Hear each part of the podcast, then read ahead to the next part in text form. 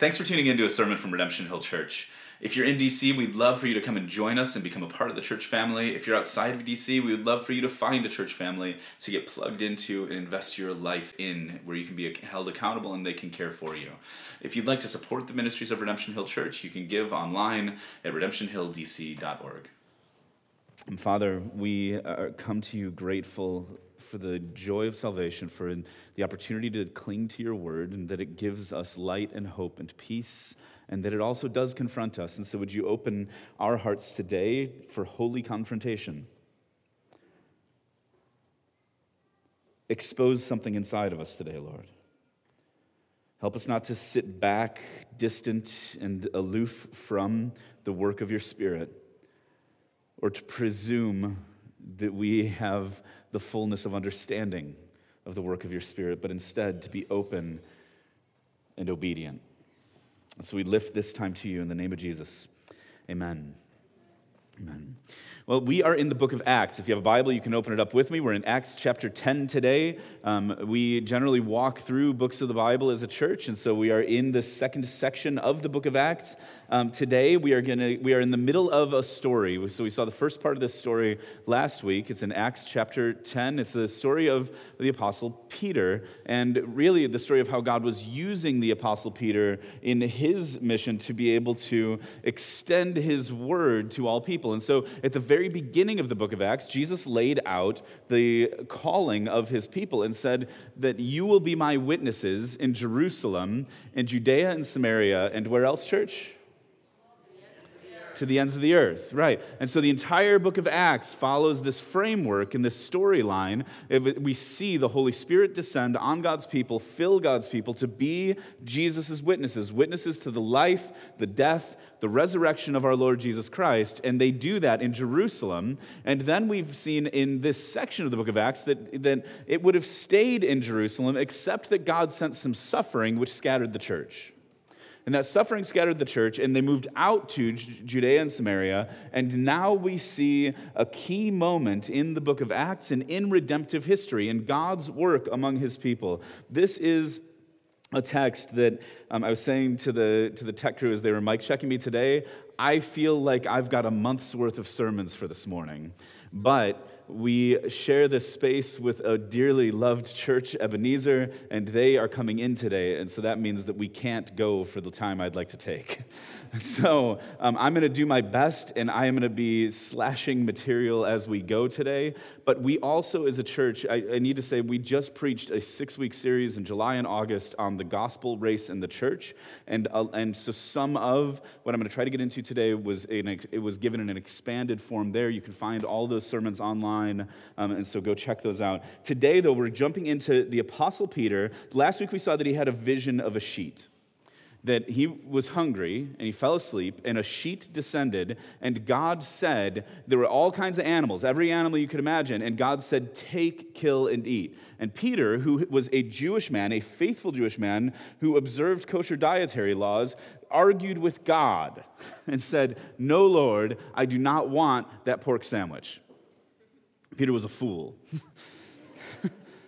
And God the second time brought the sheet and he said and said, Take, kill, and eat. And Peter said, No, Lord, I, I, have never eaten anything unclean. And God rebuked him and said, What God has made clean, do not call common. And this happened three times, and the thing was taken up into heaven. And so this was what we saw last week is that what God was doing was reframing Peter's understanding of what the law is and how the law extends. That, that the civil and ceremonial laws of the nation of Israel Israel had been fulfilled in Christ, who is now reigning as king and had fulfilled the ceremonial law of earning our cleanliness before God. He had fulfilled that in his life and death and resurrection. And so those things don't extend to us, while the moral law of God does extend. And so what this means is that Peter, in all of his faithfulness, was actually standing opposed to what had been accomplished in the cross by refusing to eat what God had called clean.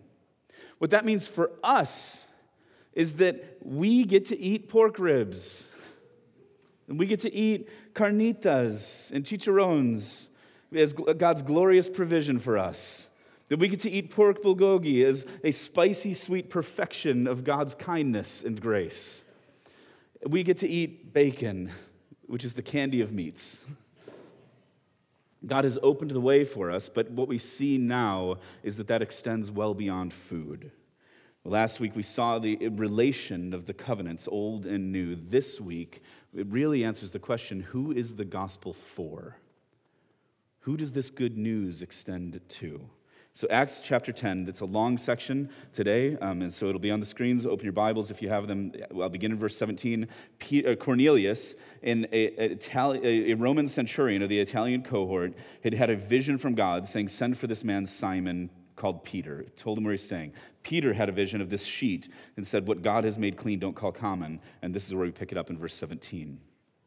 Now, while Peter was inwardly perplexed as to what the vision he had seen might mean, behold, the men who were sent by Cornelius, having made inquiry for Simon's house, stood at the gate. And they called out to ask whether Simon, who was called Peter, was lodging there. And while Peter was pondering the vision, the Spirit said to him, Behold, there are three men looking for you. Rise, go down, and accompany them without hesitation, for I have sent them. And Peter went down to the men and said, I am the one you are looking for. What's the reason for your coming? And they said, Cornelius, a centurion, an upright and God fearing man, who is well spoken of by the whole Jewish nation, was directed by a holy angel to send for you. That you, to come to his house and to hear what you have to say. So he invited them in to be his guests. The next day he rose and went with them, away with them. And some of the brothers from Joppa accompanied him. And on the following day they entered Caesarea. Cornelius was expecting them and had called together his relatives and close friends. And when Peter entered, Cornelius met him and fell down at his feet and worshiped him. But Peter lifted him up, saying, Stand up, I too am a man. And as he talked with him, he went in and found many persons gathered.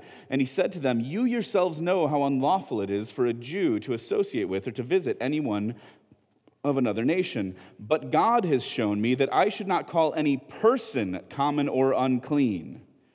So when I was sent for, I came without objection, and then and I asked then why you sent for me. And Cornelius said, Four days ago, about this hour, I was praying in my house in the ninth hour, and behold, a man stood before me in bright clothing and said, Cornelius, your prayer has been heard, your alms have been remembered before God. Send therefore to Joppa and ask for Simon, who is called Peter. He is lodging in a house of Simon a tanner by the sea. So I sent for you at once, and you have been kind enough to come. Now, therefore, we are all here in the presence of God to hear all that you have been commanded by the Lord. So Peter opened his mouth and said, Truly I understand that God shows no partiality. But in every nation, anyone who fears him and does what is right is acceptable to him. As for the word that he sent to Israel, preaching good news of peace through Jesus Christ. He is Lord of all. You yourselves know what happened throughout all Judea, beginning from Galilee after the, the baptism John proclaimed, how God anointed Jesus of Nazareth with the Holy Spirit and with power, and he went about doing good and healing all who were oppressed by the devil, for God was with him. And we are witnesses of all that he did, both in the country of the Jews and in Jerusalem. And they put him to death by hanging him on a tree. But God raised him up on the third day and made him to appear, not to all the people, but to us who had been chosen by God as witnesses, who ate and drank with him after he rose from the dead. And he commanded us to preach to the people and to testify that he is the one appointed by God to be judge of the living and the dead. To him, all the prophets bear witness that everyone who believes in him receives forgiveness of sins through his name. And while Peter was still saying these things, the Holy Spirit fell on all who heard the word. And the believers from among the circumcised who had come with Peter were amazed because of the gift, the gift of the Holy Spirit was poured out even on the Gentiles. For, though, for they were hearing them, speaking in tongues and extolling God. And then Peter declared, Can anyone withhold water for baptizing these people who have received the Holy Spirit just as we have? And he commanded them to be baptized in the name of Jesus Christ. And then they asked him to remain for some days. Church, this is the word of the Lord. Thanks be to God.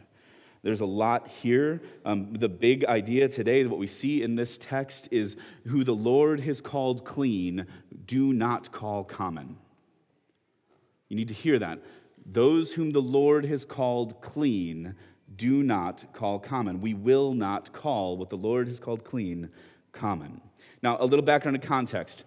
Luke, our author, who wrote Luke and Acts as two volumes of one work, he wrote this and he, he spends two entire chapters on Cornelius. That's a lot of text, and what that shows us is he's slowing down the storyline of the book of Acts for us.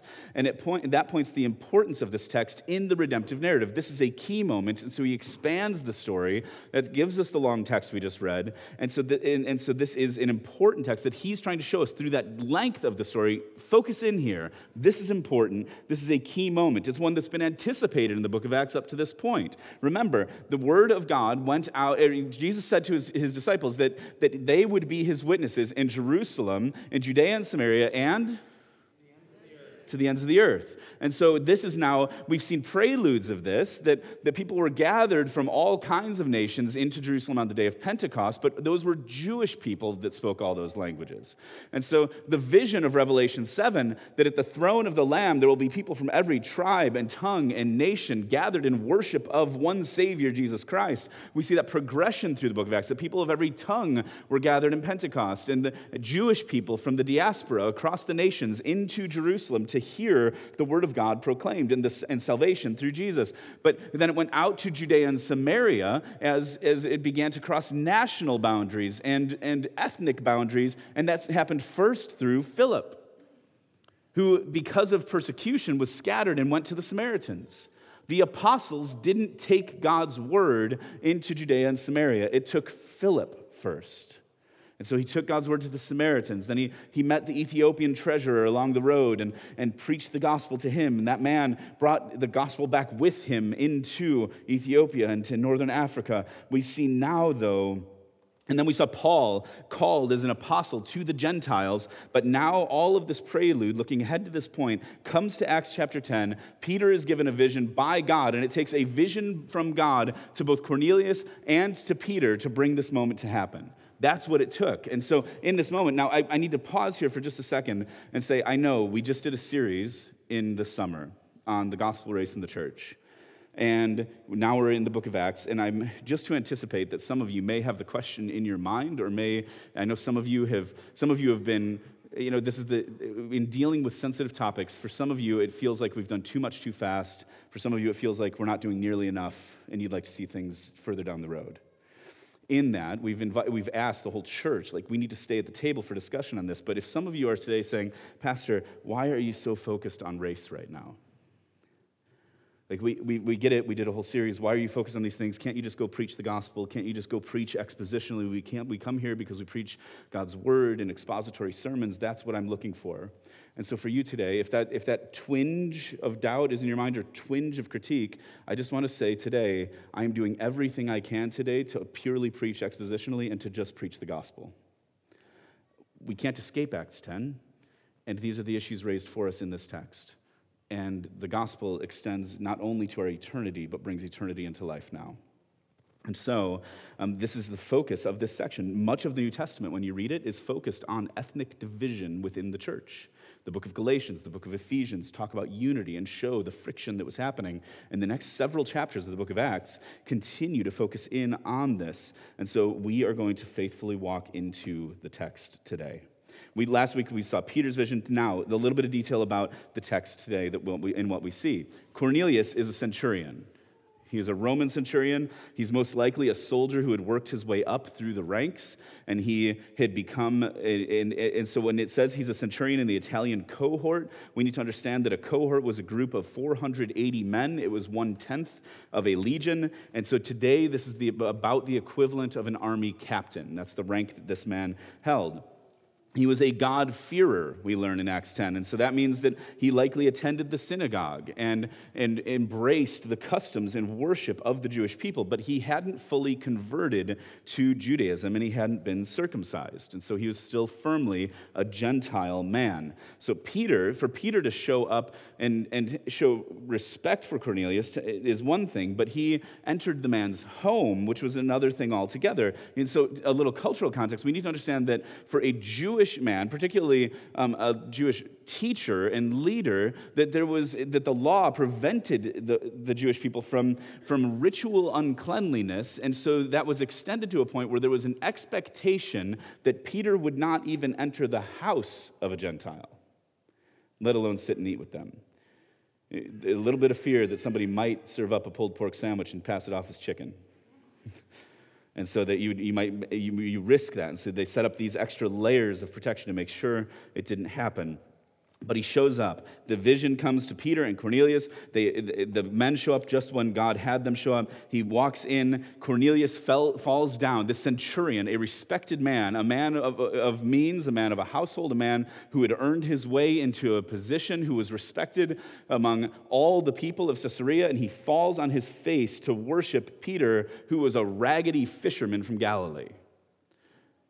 Peter, it, you can almost feel the awkwardness of, like, this is the way I read this. You almost feel the awkwardness of the interaction that these two guys have never been in this situation before. Like, Cornelius has never had a Jewish man stand in his house, and Peter's been called an apostle, so he's like, I don't, I don't know what to do. and Peter goes, No, no, no, no. And he says, Stand up. And then Peter starts, you see his opening line that, he, that Peter uses? He goes, You know that it's not lawful for me to be here that's, that's great, Peter. Like that's, that doesn't feel like the most warm and cuddly and convincing way to begin a conversation with somebody. Hey, you know how I'm going to begin a gospel conversation with you and tell you about my beliefs is to tell you I'm not supposed to be here and it's against the law. And so there's this awkwardness in their exchange, but in that we see Peter wrestling through and, and, and he extends what God had shown him about food and says, okay, this, if, if that's true of food, then how much more so for people? He says, Why have you brought me here? And he said, and listen to the invitation of Cornelius. He says, I sent for you at once, and you have been kind enough to come. Therefore, we are all here in the presence of God to hear all that you have been commanded by the Lord. He says, Lay it out, Peter. So Peter does. He preaches the gospel with clarity. The, the Holy Spirit fell on the Gentiles. They were baptized, and Peter stayed for some days to continue to teach them. How does this text come to us then? So we're going to look at two things today. First, we're going to look at the problem that, that is in front of us, and then we're going to look at the solutions that have been provided for us. The problem there's a problem with how we treat each other. Plain and simple. There's a problem with how we treat each other. In, on the one hand, we have a tendency to elevate people. We lift people up onto platforms. We look for heroes. All of us does. That's why it devastates us when people we look up to fall, is because we've, we've put them in a place where we, we find our hope that that person is the voice for us, the representative for us, the one we can look to, the one who's different. And, and so we lift people up into heroes. And, and we've all done this. And I don't know who it is that are your heroes, whether it's celebrities or politicians or, or whether it's uh, authors or, or who it might be. For me, I'm a nerd. I've had a tendency to do this with theologians and pastors, which is like, I mean, that, it's a little strange, right?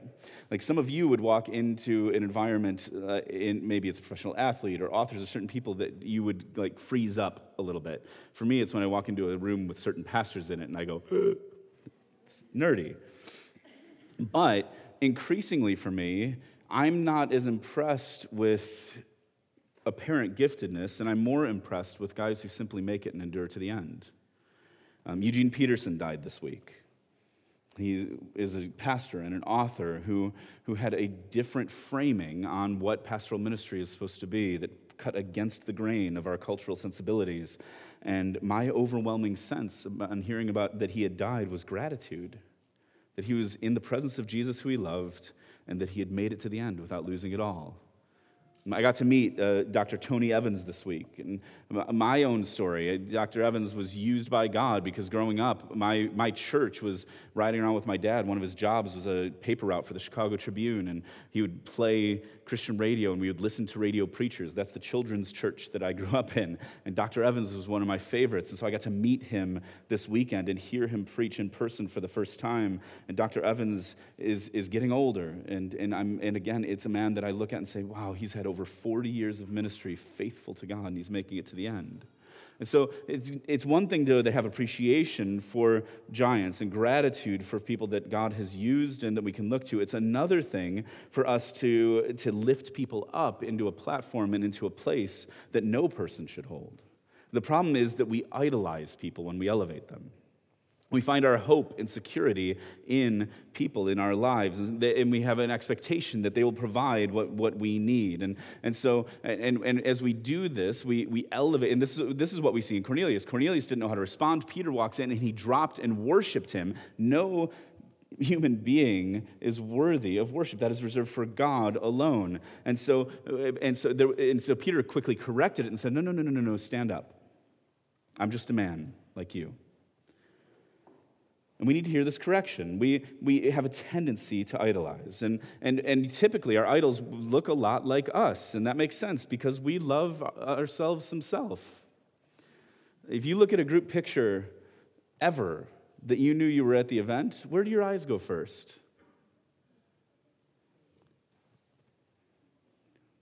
Silent response.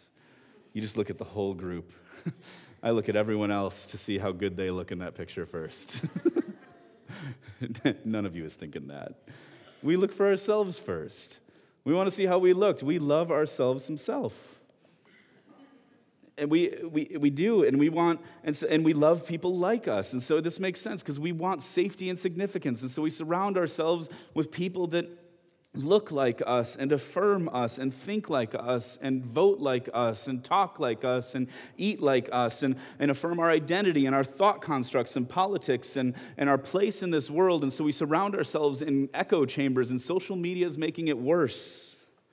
And we want to be significant, and so we form tribes and fight for superiority. And, and so we need to understand this that when we look for safety and significance, every one of us is drawn first and foremost toward a mirror. And, and as that happens, we forget that the simple biblical command that Jesus gave his people is He said, All of the law and the prophets, everything can be distilled down to love God with all your heart, soul, mind, and strength, and love your neighbor as what? Yourself. Jesus is saying, I know you. I know you love you some you. And so you, you, need to extend that love to your neighbor who bears the image and likeness of God. Our idolatry shows up when we respond just like those Jesus confronted with that, and we ask the question then immediately okay, then who's my neighbor? We're missing what Jesus is calling us to. And we need to understand the reason I'm getting into this is because when we elevate people uh, to a level that pe- no, no person should be lifted, when we idolize people, that will also lead us to demonize people. Because our idols don't like to be threatened, and they react violently when they come into the presence of another idol. And so we elevate people and we also denigrate people. And that is what we are seeing this week. This week, there was an outbreak of wickedness and evil in our nation, bombs mailed to prominent governmental leaders black people killed at a grocery store only because a black church that was having Bible study was locked and the guy couldn't get in there. And so he went and found the closest people he could to kill them. That is evil, it's demonic.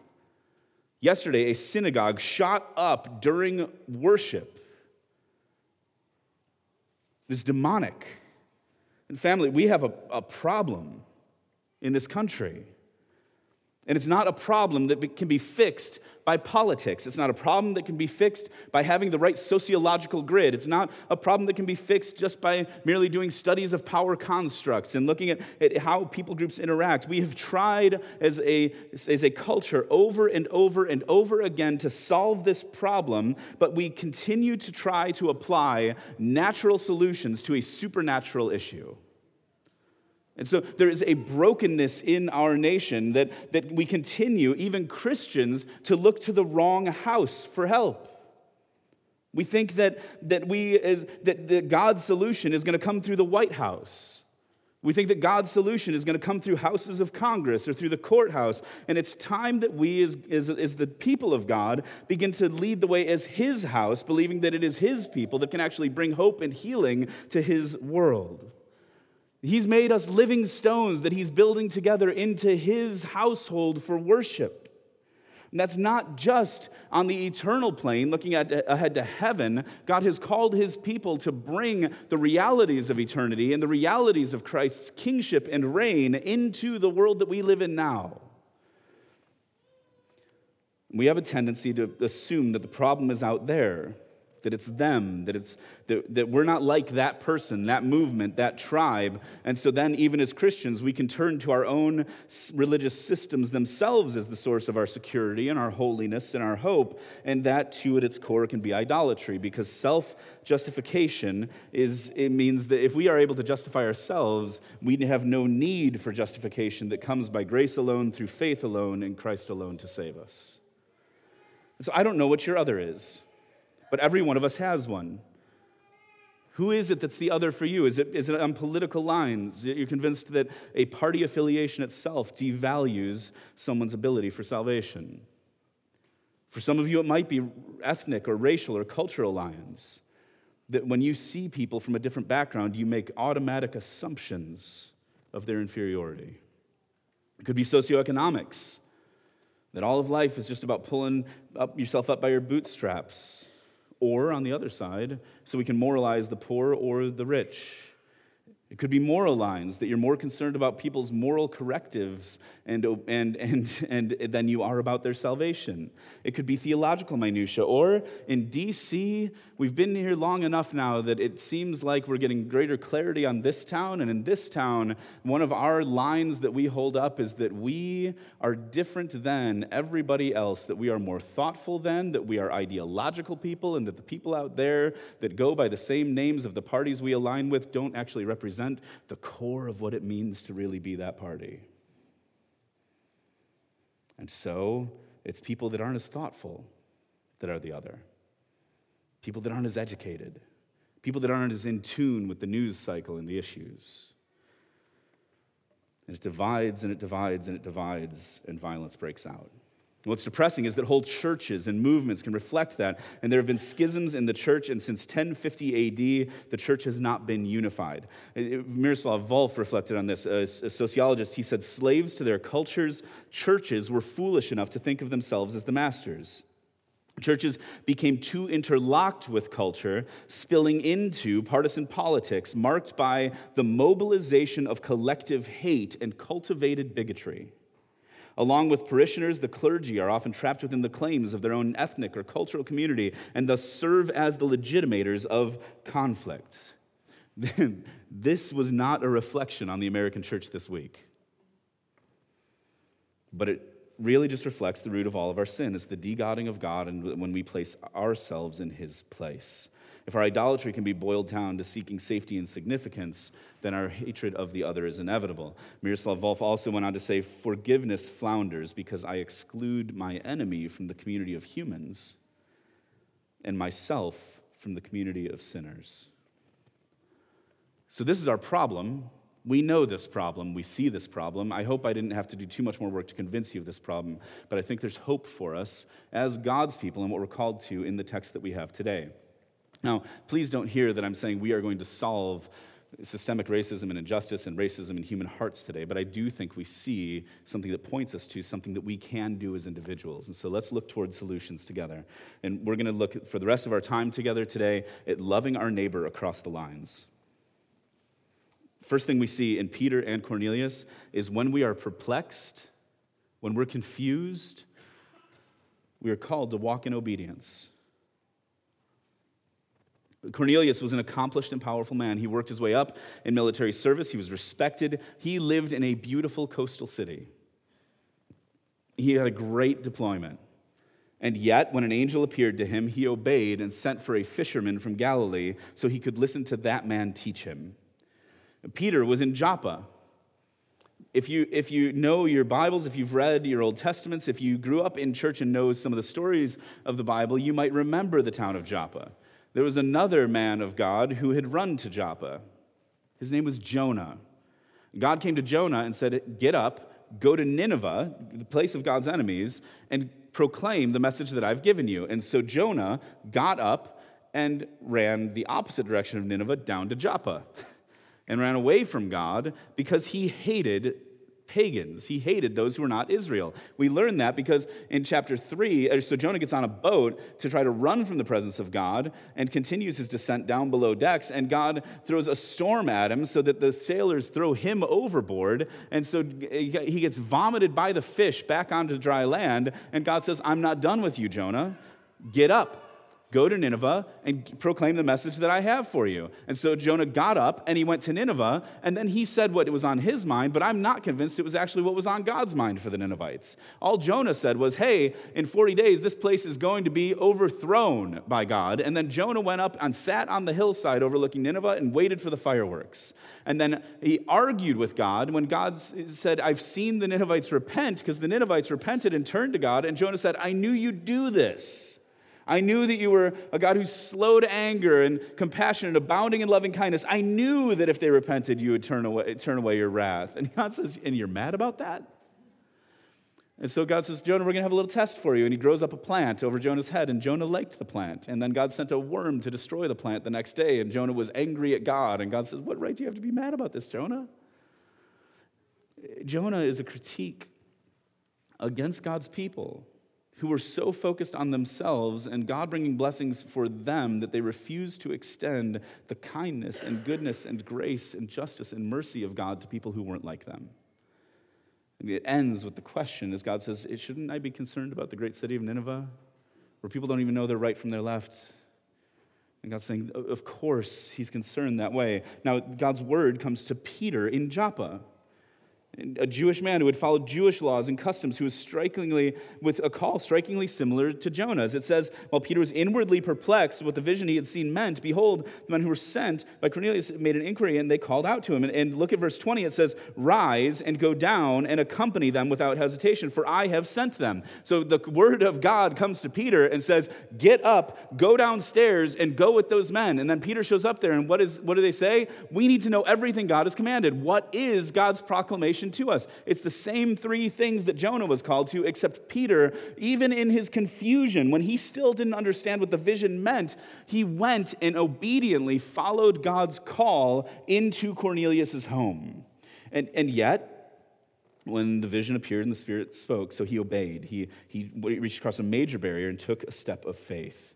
He steps in, and even Peter was able to recognize in that moment, saying, Okay, if God said that I can eat a pulled pork sandwich and enjoy some ribs and enjoy some chicharron, then, then, then if he said, uh, if all that's open, then how, if, if that's true for food, then how much more so for people? And he's able to make that connection, and that's good because we rag on Peter a little bit, and he earns it.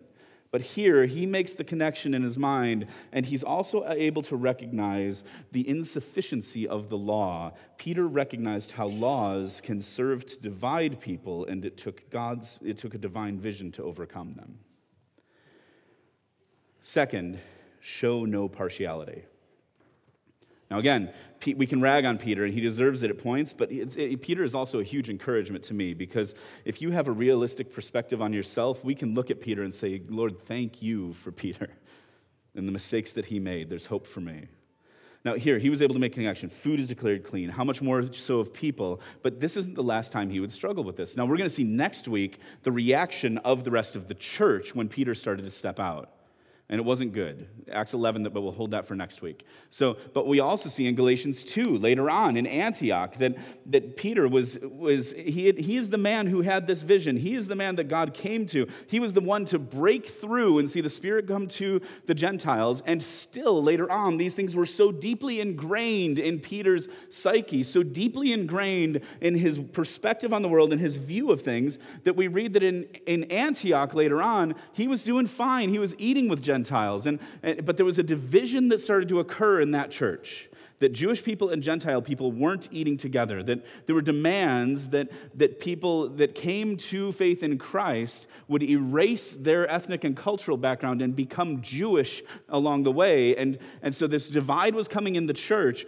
and building in, in the churches in, in the church in Antioch. And Paul says in Galatians 2 that because of that, when people from Jerusalem came up to Peter, that Peter got intimidated by the circumcision group sent by James, pulled back from the Gentile believers and would only eat with the Jews. Now, again, for us, it might be hard to understand the importance of this, but what's happening is a division in the church along ethnic lines. And so the Apostle Paul confronted Peter to his face publicly. He didn't just confront him about being racist or a bigot. He said, Peter, you are out of step with the gospel.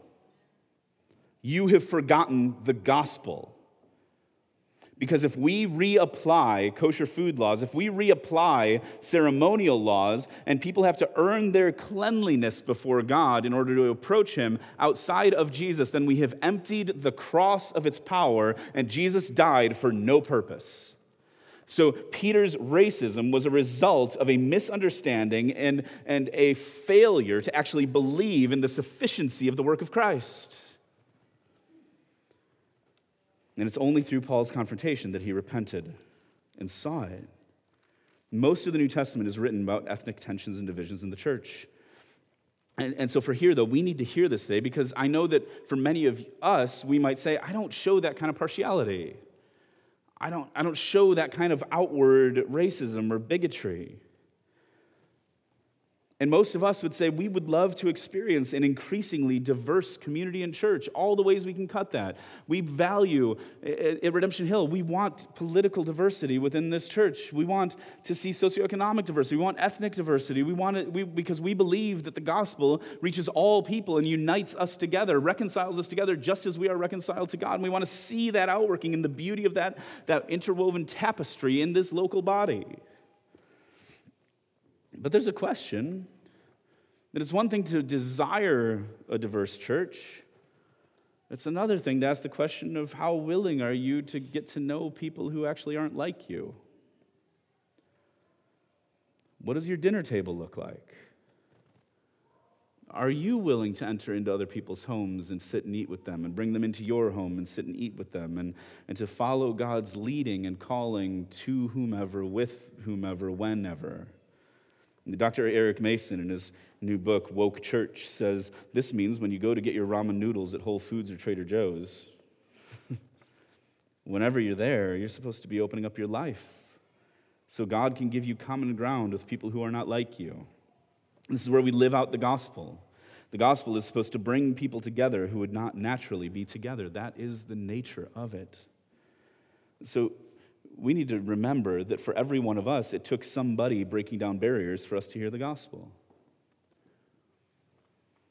That, that this was a closed group of Jewish believers in Jerusalem, and it took persecution to spread them out to the surrounding region, and it continued. And, and, but now it, was, it took Peter breaking down the barrier for the gospel to actually be extended to Gentiles, which is most of us in this room.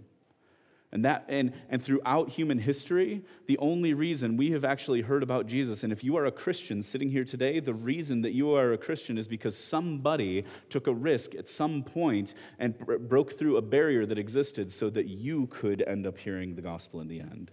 And we need to take that risk. In church, eh, the solution of loving our neighbor across the lines means that when we're perplexed, we walk in obedience. And it means that we show no partiality. And showing no partiality doesn't just mean that you passively sit back and say, I'm not actively angry against somebody. I'm not the gunman in the synagogue. That is uh, great. That's the lowest bar you could have. It means that we actually take risk in our lives to meet people where they're at and are willing to stretch outside of the mirror. Third, cling to the clarity of the gospel you see what Peter does? They say, All right, we want to, we want to hear, we, we are all here in the presence of God to hear all that you have been commanded by the Lord. So, Peter, he spent three years with Jesus. He, he had plenty of content here.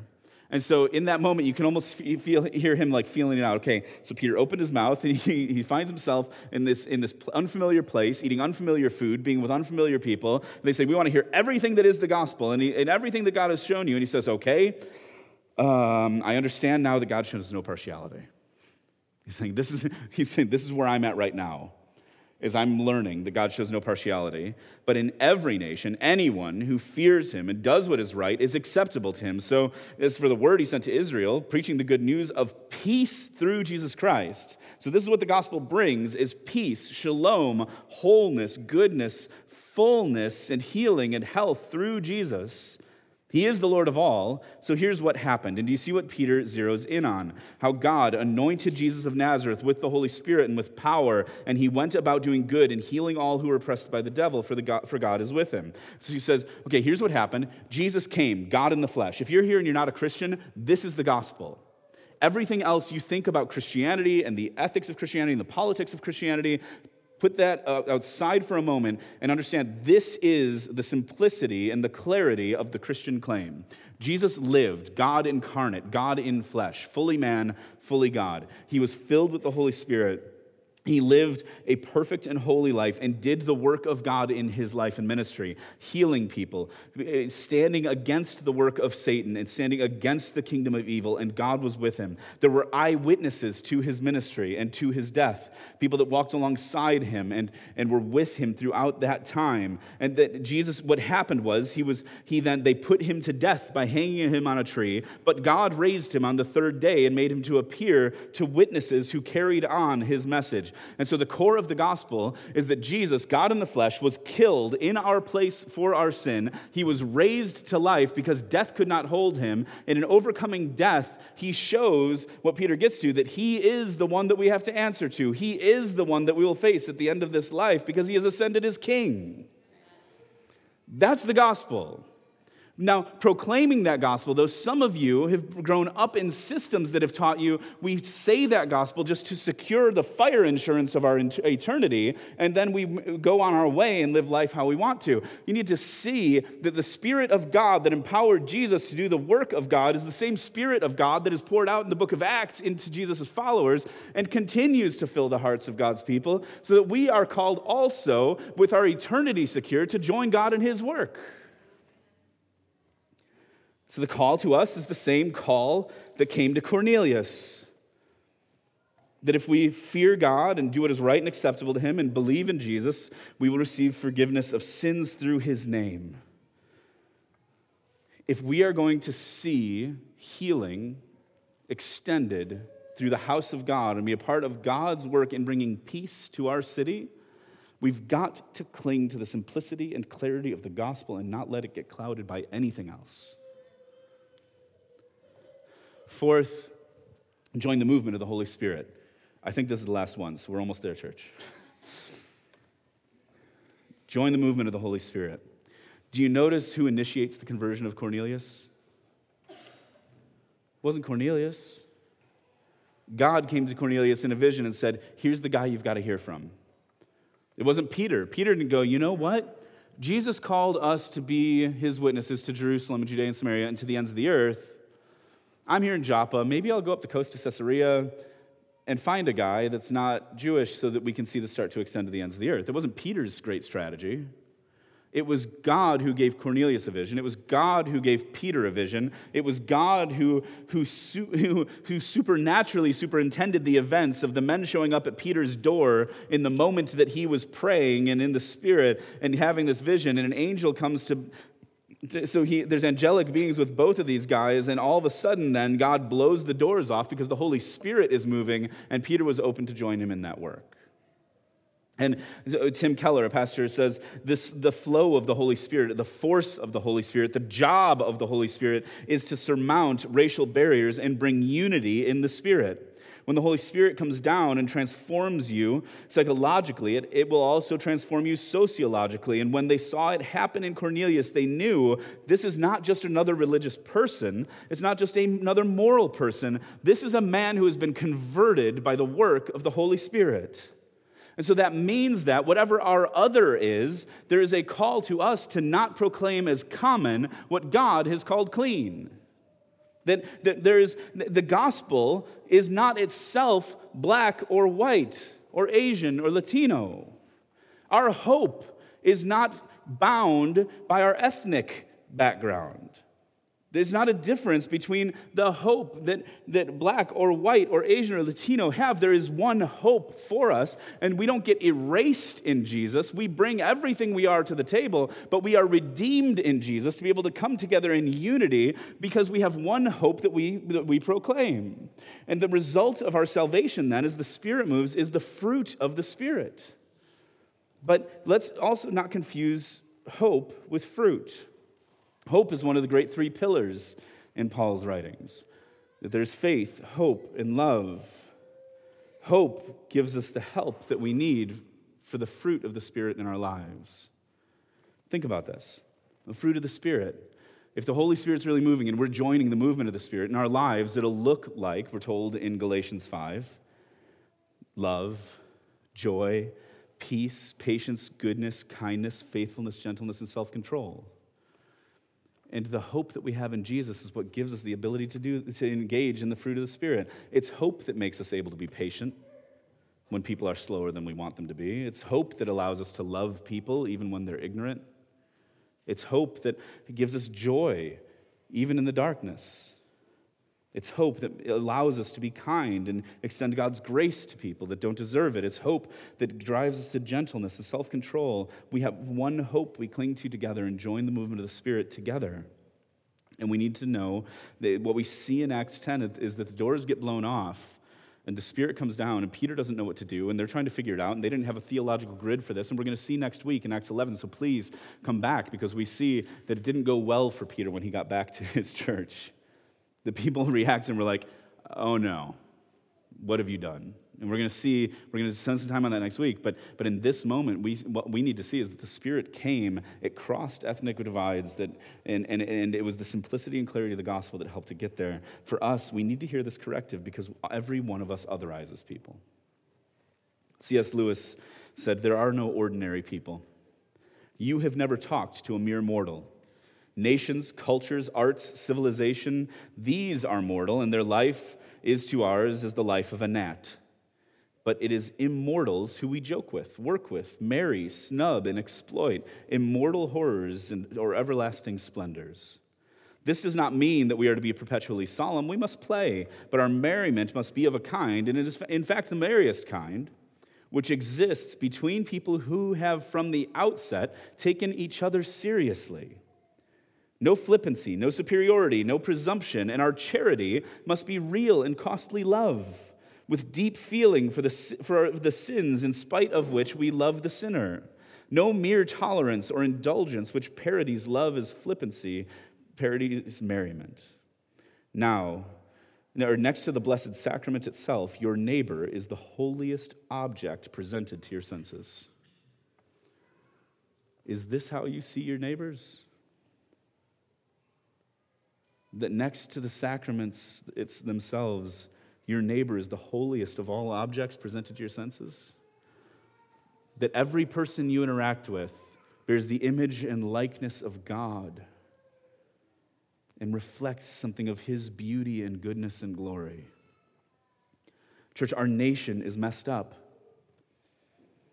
And so let's not be people who continue to look to the wrong houses for help.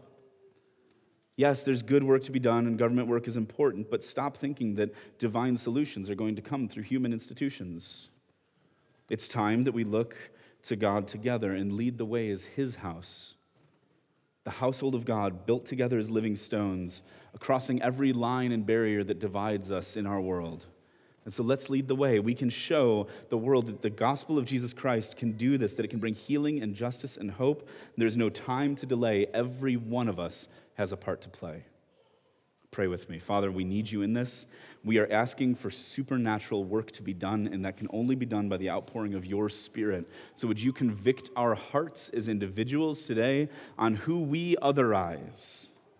Would you show us those who bear your image and likeness who we treat as less than? Would you give us eyes to see the opportunities you place in front of us every single day and throughout this week and month to be able to see the, uh, the opportunities we have to reach across dividing lines and embrace people as family and community. Would you help us as a church to cling to the simplicity and clarity of the gospel of Jesus Christ, believing that our hope in eternity can be breathed in to our lives in our church now? And Father, we pray for churches in this city that are faithfully preaching your gospel, that you would use us as a witness to do something great in this place and bring restoration and healing in life. So we pray this in the name of Christ. Amen.